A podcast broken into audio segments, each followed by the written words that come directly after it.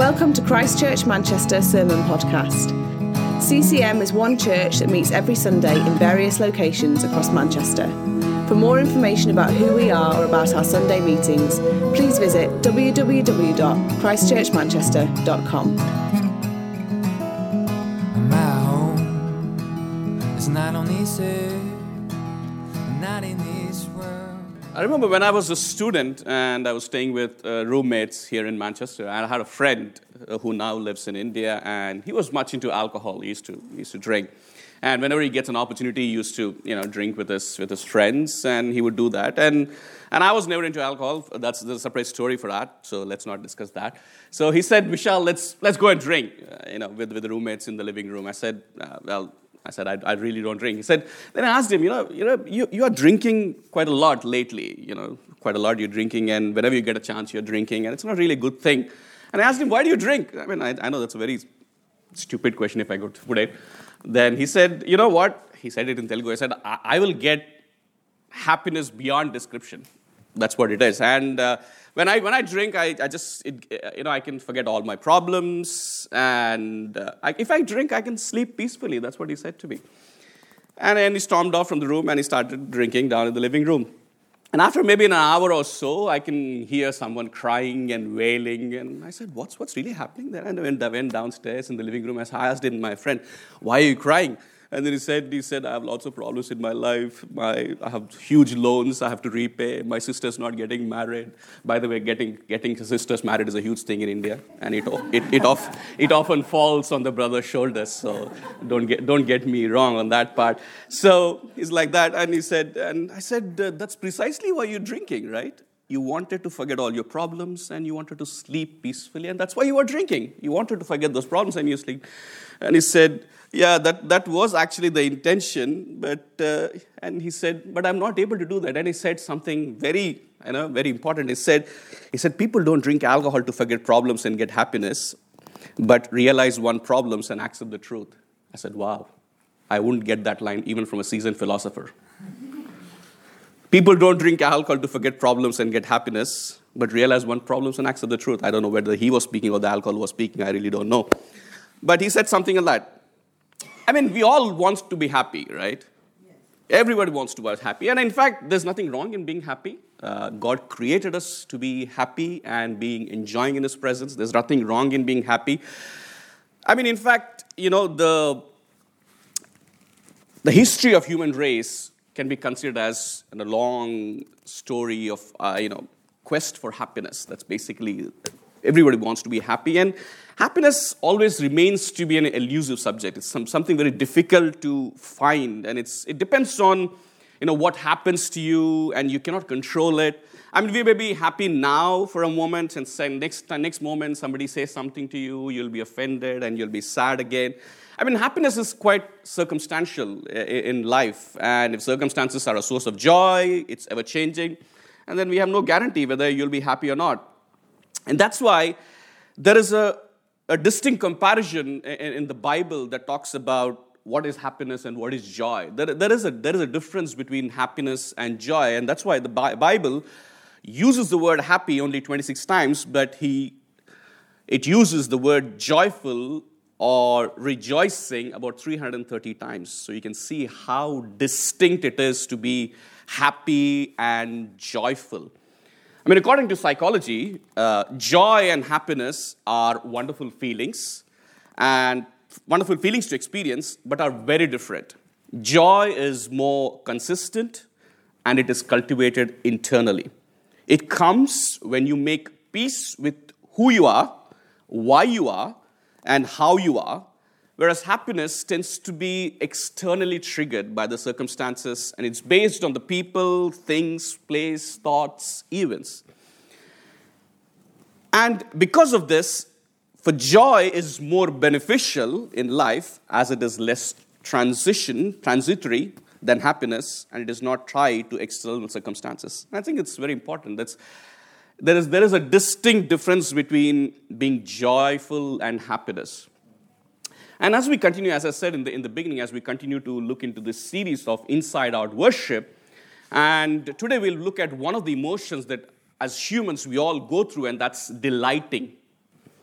The word delight has many synonyms like there's, You can, this it's called, it's either called as pleasure, you can call it happiness, joy, glee.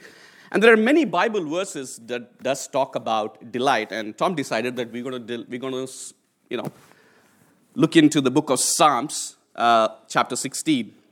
So if you have your Bibles or your phones, um, please open it to the book of Psalms. And I don't have an NIV, so that's what I'm using my phone for. Uh, so, Psalms chapter 16, starting from verse 1. Psalms chapter 16, starting from verse 1. I'll read it. It says, I'm using the NIV. It says, Keep me safe, my God, for in you I take refuge. I say to the Lord, You are my Lord. Apart from you, I have no good thing. I say of the holy people who are in the land, they are the noble ones in whom is all my delight. Those who run after other gods will suffer more and more. I will not pour out libations of blood to such gods or take up their names on my lips. Lord, you alone are my portion and my cup. You make my lot secure. The boundary lines have fallen for me in pleasant places. Surely I have delightful inheritance. I will praise the Lord who counsels me. Even at night, my heart instructs me. I keep my eyes always on the Lord. With him at my right hand, I will not be shaken. Therefore, my heart is glad and my tongue rejoices. My body also rests secure, because you will not abandon me to the realm of the dead nor will you let your faithful one see decay. And the last verse, you make known to me the path of life. You will fill me with joy in your presence, with eternal pleasures at your right hand. There are many Bible verses about being joyful in the Lord, being delightful in the Lord. But here, David, I mean, if you see the verse 1 itself, David says, Keep me safe, my God, preserve me. I put my trust in you. I put my confidence in you. It seems like David wrote this uh, Psalms from the time of trouble that he had because he asked for preservation, right? He said, Lord, preserve me. And that he would be moved, and he had some kind of confidence in him. But if you look at the tone of the, of the entire Psalms, it's not out of despair or complaint, but it's out of joy. It's about a settled joy that he had. Despite all his troubles, David had the confidence in praising God. That's what the Psalms talk about. He says, Yes, Lord, I preserve me. But if you look at the entire Psalms, he talks about the word delight, comes like twice in, in, in, the, in, that, in that chapter. The first thing that I'm going to talk about is where do you find joy? That's what the, the psalmists talk about here. And David talks about two precise things here. He said, Joy is found among godly people, among the saints, and, God, and joy is found in God's presence. Verse 3, he says, David explicitly says, As for the saints who are in the earth, they are the excellent ones in whom is all my delight. David is saying that I find delight among godly people. I find delight among people who worship the same God. I mean, this is, this, this is such a great thing, isn't it? I mean, a lot many times we don't delight in Christians because we try and, I mean, there's, there's so much of negativity around that we, we forget to look for any good thing in their lives. We always like, uh, you know, we, we always come up with news or you, you, hear, you hear from the grapevine or whatever it is that, yeah, I know something, something, yeah, I, I, really don't think, he, I know he claims to be a Christian, she claims to be a Christian, but I don't think something good exists in him or her. I mean, that's an obvious uh, uh, you know, failing in a lot of Christians. But I mean, to be honest, if, if you and I were to take that into a, in, a, in a practical sense, I mean, how can you measure your relationship with God? I mean, the only way that I can measure my relationship with God is do you love other Christians? Do you, do you enjoy their fellowship? Do you enjoy their company? Do you enjoy them? I mean, I, I know a lot of people say, you know, I have, I have church friends, I have other friends. I know people do. You know, church friends are, sorry to use the word boring. Church friends always talk about God, Jesus. I mean, it, it's, it's always a misconception that Christians are boring. It's not. God never you know, created us to be boring. But maybe people find that. I really don't know. But I think the point David was trying to make is I delight in their presence. I'm happy to be surrounded by people who worship the same God. I mean, it's a very practical thing. As I said, do you really find, I mean, this is a simple test that you can put into to yourself is that what is it that stopping me from having a fellowship with people who are Christians or, or the people who worship the same God I worship? What is it? Boice writes out, it says, Those who love God will love the company of those who also love Him. Those who love God, love the Lord, will love the company of those who also love Him. When Jesus was asked, What are the two greatest commandments? We all know it. He said, Love your God with all your heart, mind, and soul, and love your neighbor as yourself. And they are not two separate commandments, if, you were, if I were to ask me. They are interlinked to each other. If you love God, you'll definitely love your neighbor. They're not two separate commandments, it's one commandment by itself. You see, if you love God, you'll definitely love your neighbor. I remember a pastor once said it so beautifully. He said, Vishal, think about this commandment like, like the cross. You know, the cross has a vertical thing and a horizontal thing, right? If your, if your vertical relationship is good, then your horizontal relationship will also be good. So, what he's trying to say is that if your relationship with God is good, your relationship with your fellow beings will also be good. I think that's a really wonderful way to put it. In the verse 11, the second part of it, David says he delights in the presence of God. For, and that pleasure is forevermore. It's forevermore, it's perpetual. We all have experienced pleasure and joy in our lives. I mean, pleasure, I mean, as Michel Kois, Michael Kois he says, pleasure is defined as the happiness of the body, and the joy is that of the soul. We can't be content with pleasures because it will never, ever, ever satisfy us. And Michael Kois continues to write, he, says, he writes, the pleasure of the moment begins to wither almost as soon as it blossoms our pleasures are soon swallowed up in the times, up in the time's relentless torrent. But David here he says, God, in your presence, I have pleasures forevermore. It will continue on for eternity. And he says, Lord, I find that pleasure in your presence.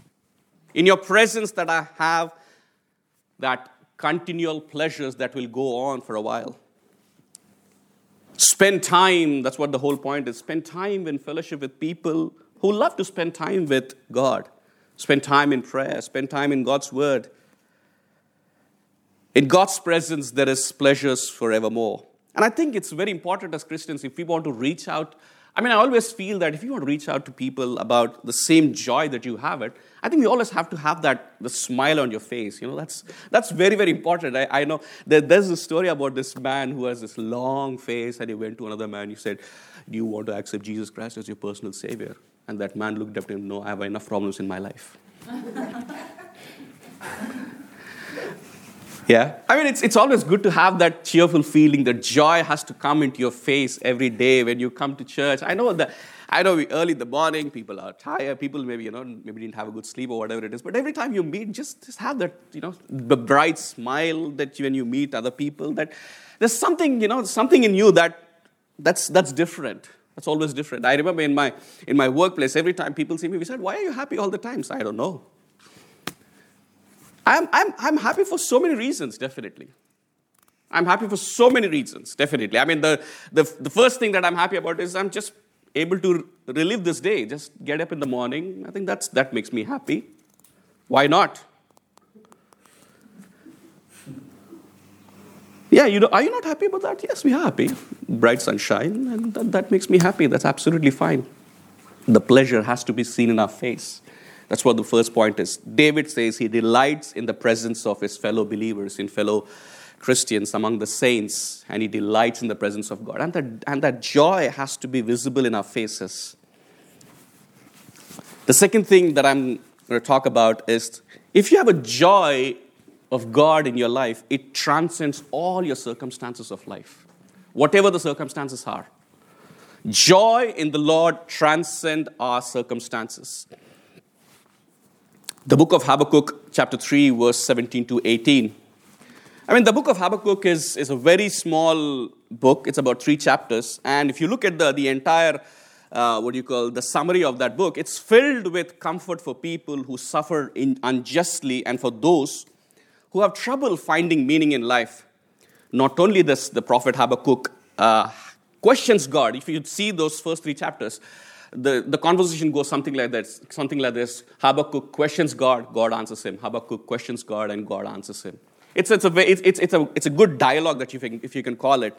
And God answers Habakkuk in, in, in such a way to convince that God is still faithful in, in those tough times. God is still faithful, God is still powerful.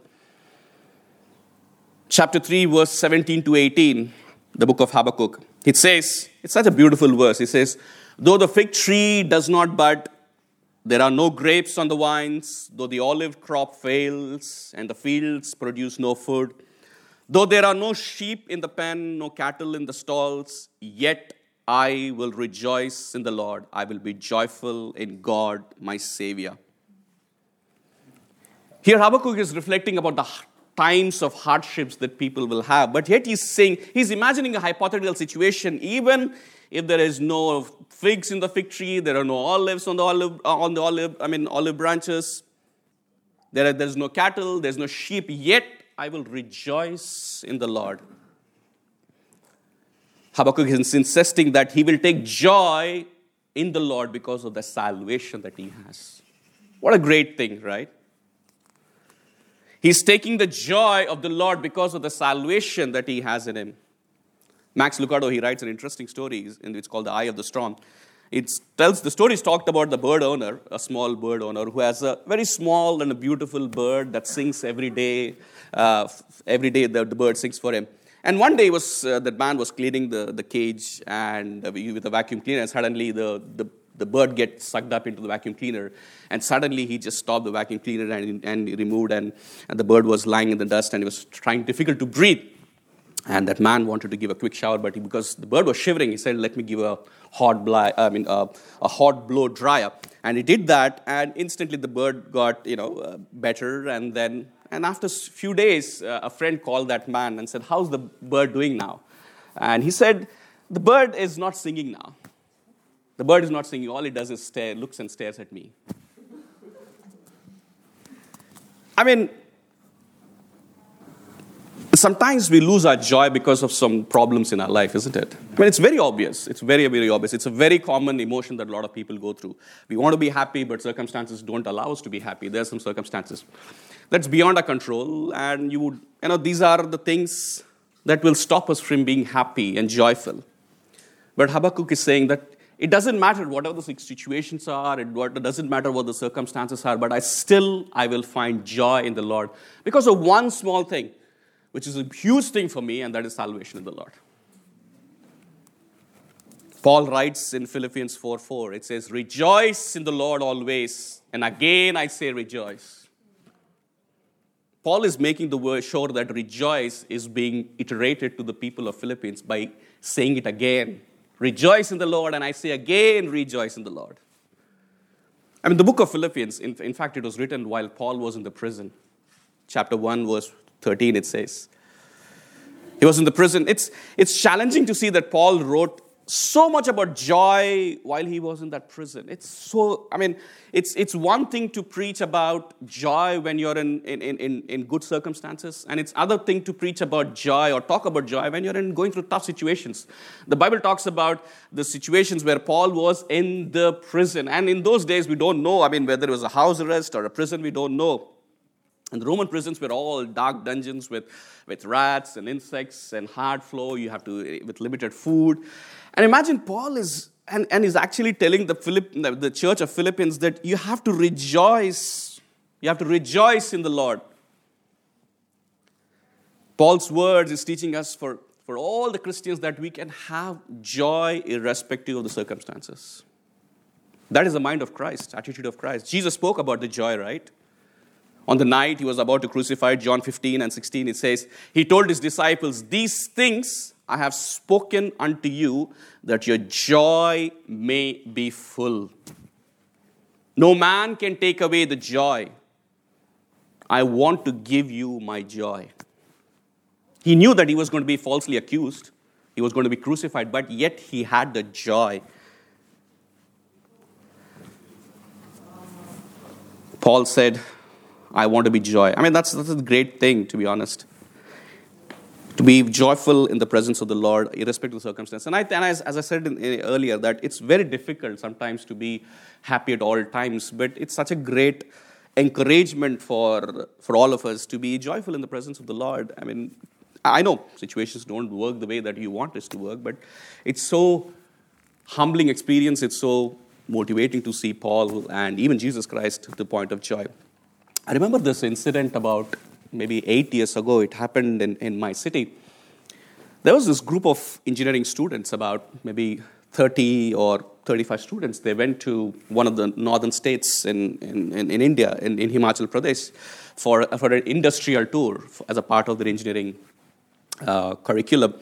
And they went there and they finished their industrial tour. And then on the way back to, back to my city, they, they, they went to a small river called as Beas. And, uh, and everybody, because it's a river, and everybody started taking some pictures and having a one fun time in, in, in that river. And suddenly, the, the officials there uh, they knew that they, there were kids on the river, and there was a dam upstream to that, to that river, and they opened the gates of that dam and the, the current of the water was so strong that people, the students didn't have enough time to think, and about out of the 30 students, 24 of them literally got swayed away the water, and, and even literally till now, there are many bodies that were not retrieved because of that.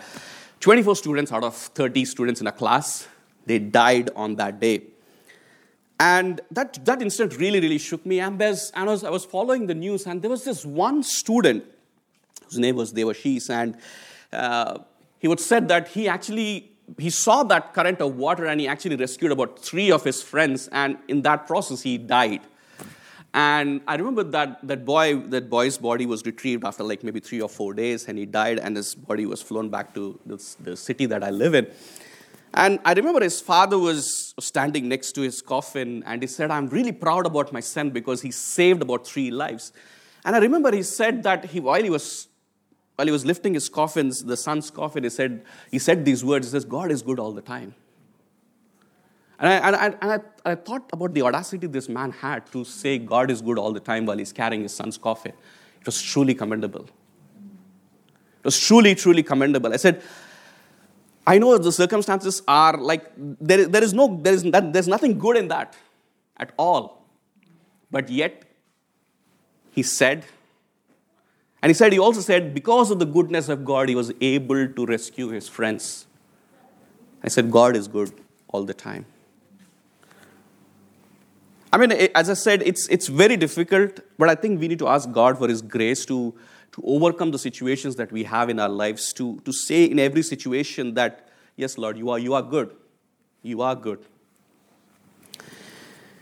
The third thing that I want to talk about is if you have the joy in the Lord, it will fuel your Christian life. It acts as a fuel for your Christian life and for all the sacrifices that you want to make. There's, there's, this, uh, there's a story about Jesus and Zacchaeus. Yeah, everybody knows this story, Zacchaeus. And I remember Abigail singing this story, uh, singing this song. Zacchaeus was a little man. He climbed a sycamore tree.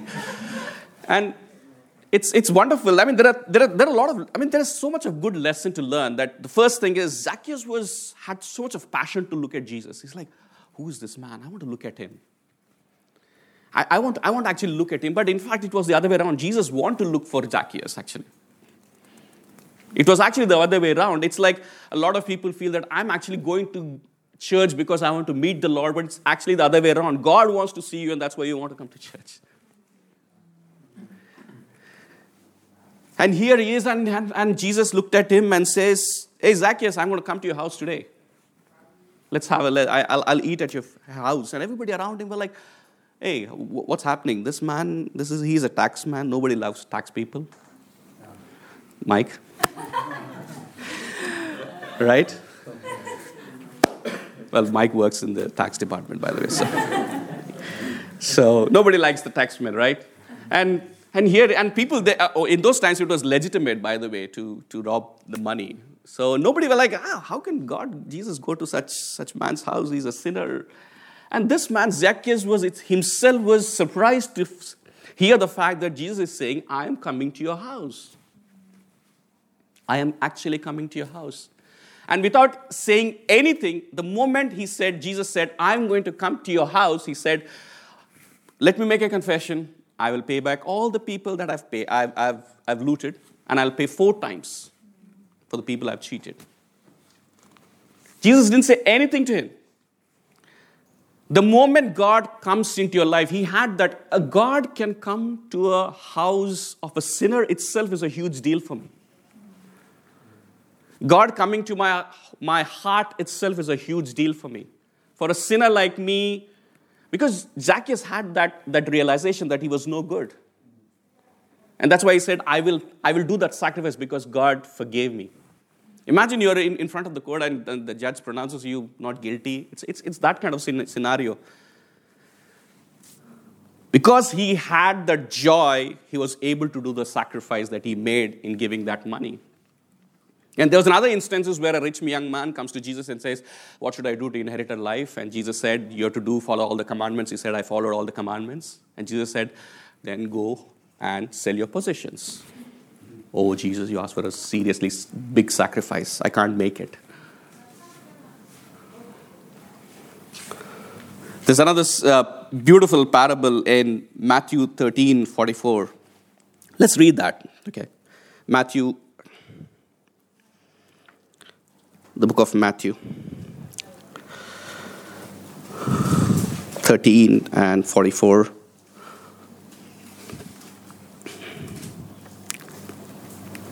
Right.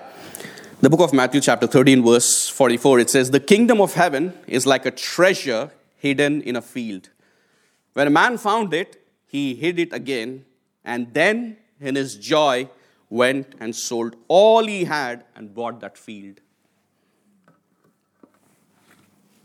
He, he gave all his possessions away to buy that one field. That is the kingdom of heaven. I mean, this primary, uh, this, this parable talks about Jesus Christ, who for the joy set before him endured the cross and gave up everything for, to redeem you and me. Are you willing to buy the kingdom of heaven? For any cost you have, you, you, you can see about. I mean, that's what it is. When, when you have joy in, in, in your Christian life, it will fuel. I mean, you have joy, you, it, it acts as a fuel for your Christian life, and you're ready to make any sacrifices. That's very, I mean, I, I see a lot of people in every Sunday here. I, I really, and I can say it with all assurance that everyone who's working, they do it with happiness, with joy because they have the joy and that's why they're happy to sacrifice their you know the, whatever they wanted. I mean the church itself right? The church by itself you look at the you know the church it gives us a lot of opportunities right? To to offer yourself. Offer yourself in, in the creche services. Offer yourself in, in the kitchen services. Offer yourself in sunday schools. Offer yourself you know you, you, in all different aspects you can offer your time to, the, to the church. You can offer your, your, your talents to the church in your worship team. You offer your treasures to the church like give big opportunities. We all have these opportunities where you're sacrificing something that you have, and that gives the joy. That gives the joy. Joy has to be awakened by continual giving, but this demands self forgetfulness, and ultimately, it demands a death to self. I'll say that again. Joy has to be awakened by continual giving. But this demands self forgetfulness, ultimately, demands a death to self. God, God in Jesus Christ gave Himself to us. And that's why Jesus says that if you want to follow me, bear that cross. Bearing the cross is just not about wearing a cross in your, in, in, in your, as a chain, but it's all about bearing, or you have to deny yourself, denying yourself day in, day out. The life of God is pure joy precisely because it is pure giving. God is joy, and giving yourself to God, you're giving yourself to joy. I would like to call the worship team, and then uh, I'm going to end up with one. I think the first thing we all need to have for joy, to have joy in your lives is, is to have a thankful heart. I always feel. I remember Pastor once said, Vishal, the most difficult thing to give God is a thankful heart. Matthew Henry, a Bible scholar in 1700s, wrote a story. He said that after some thieves robbed his, uh, his wallet, he said, Let me be thankful for the first thing, which is uh, because I was never robbed before. That's the first thing I'm thankful about. The second thing that he's thankful about is, although they took my wallet, but they did not take my life. The third thing he said I'm happy about is because, well, although they took my wallet, but there wasn't much money in that wallet. And the fourth thing that I'm really thankful about is that it is who I was robbed and I didn't rob someone else. I mean, to be honest, I mean, we, we have to be really thankful. I know we are in the middle of a, a pandemic, we are in the middle of the worst financial, economic, climate crisis that you can talk about. We are in the middle of a war.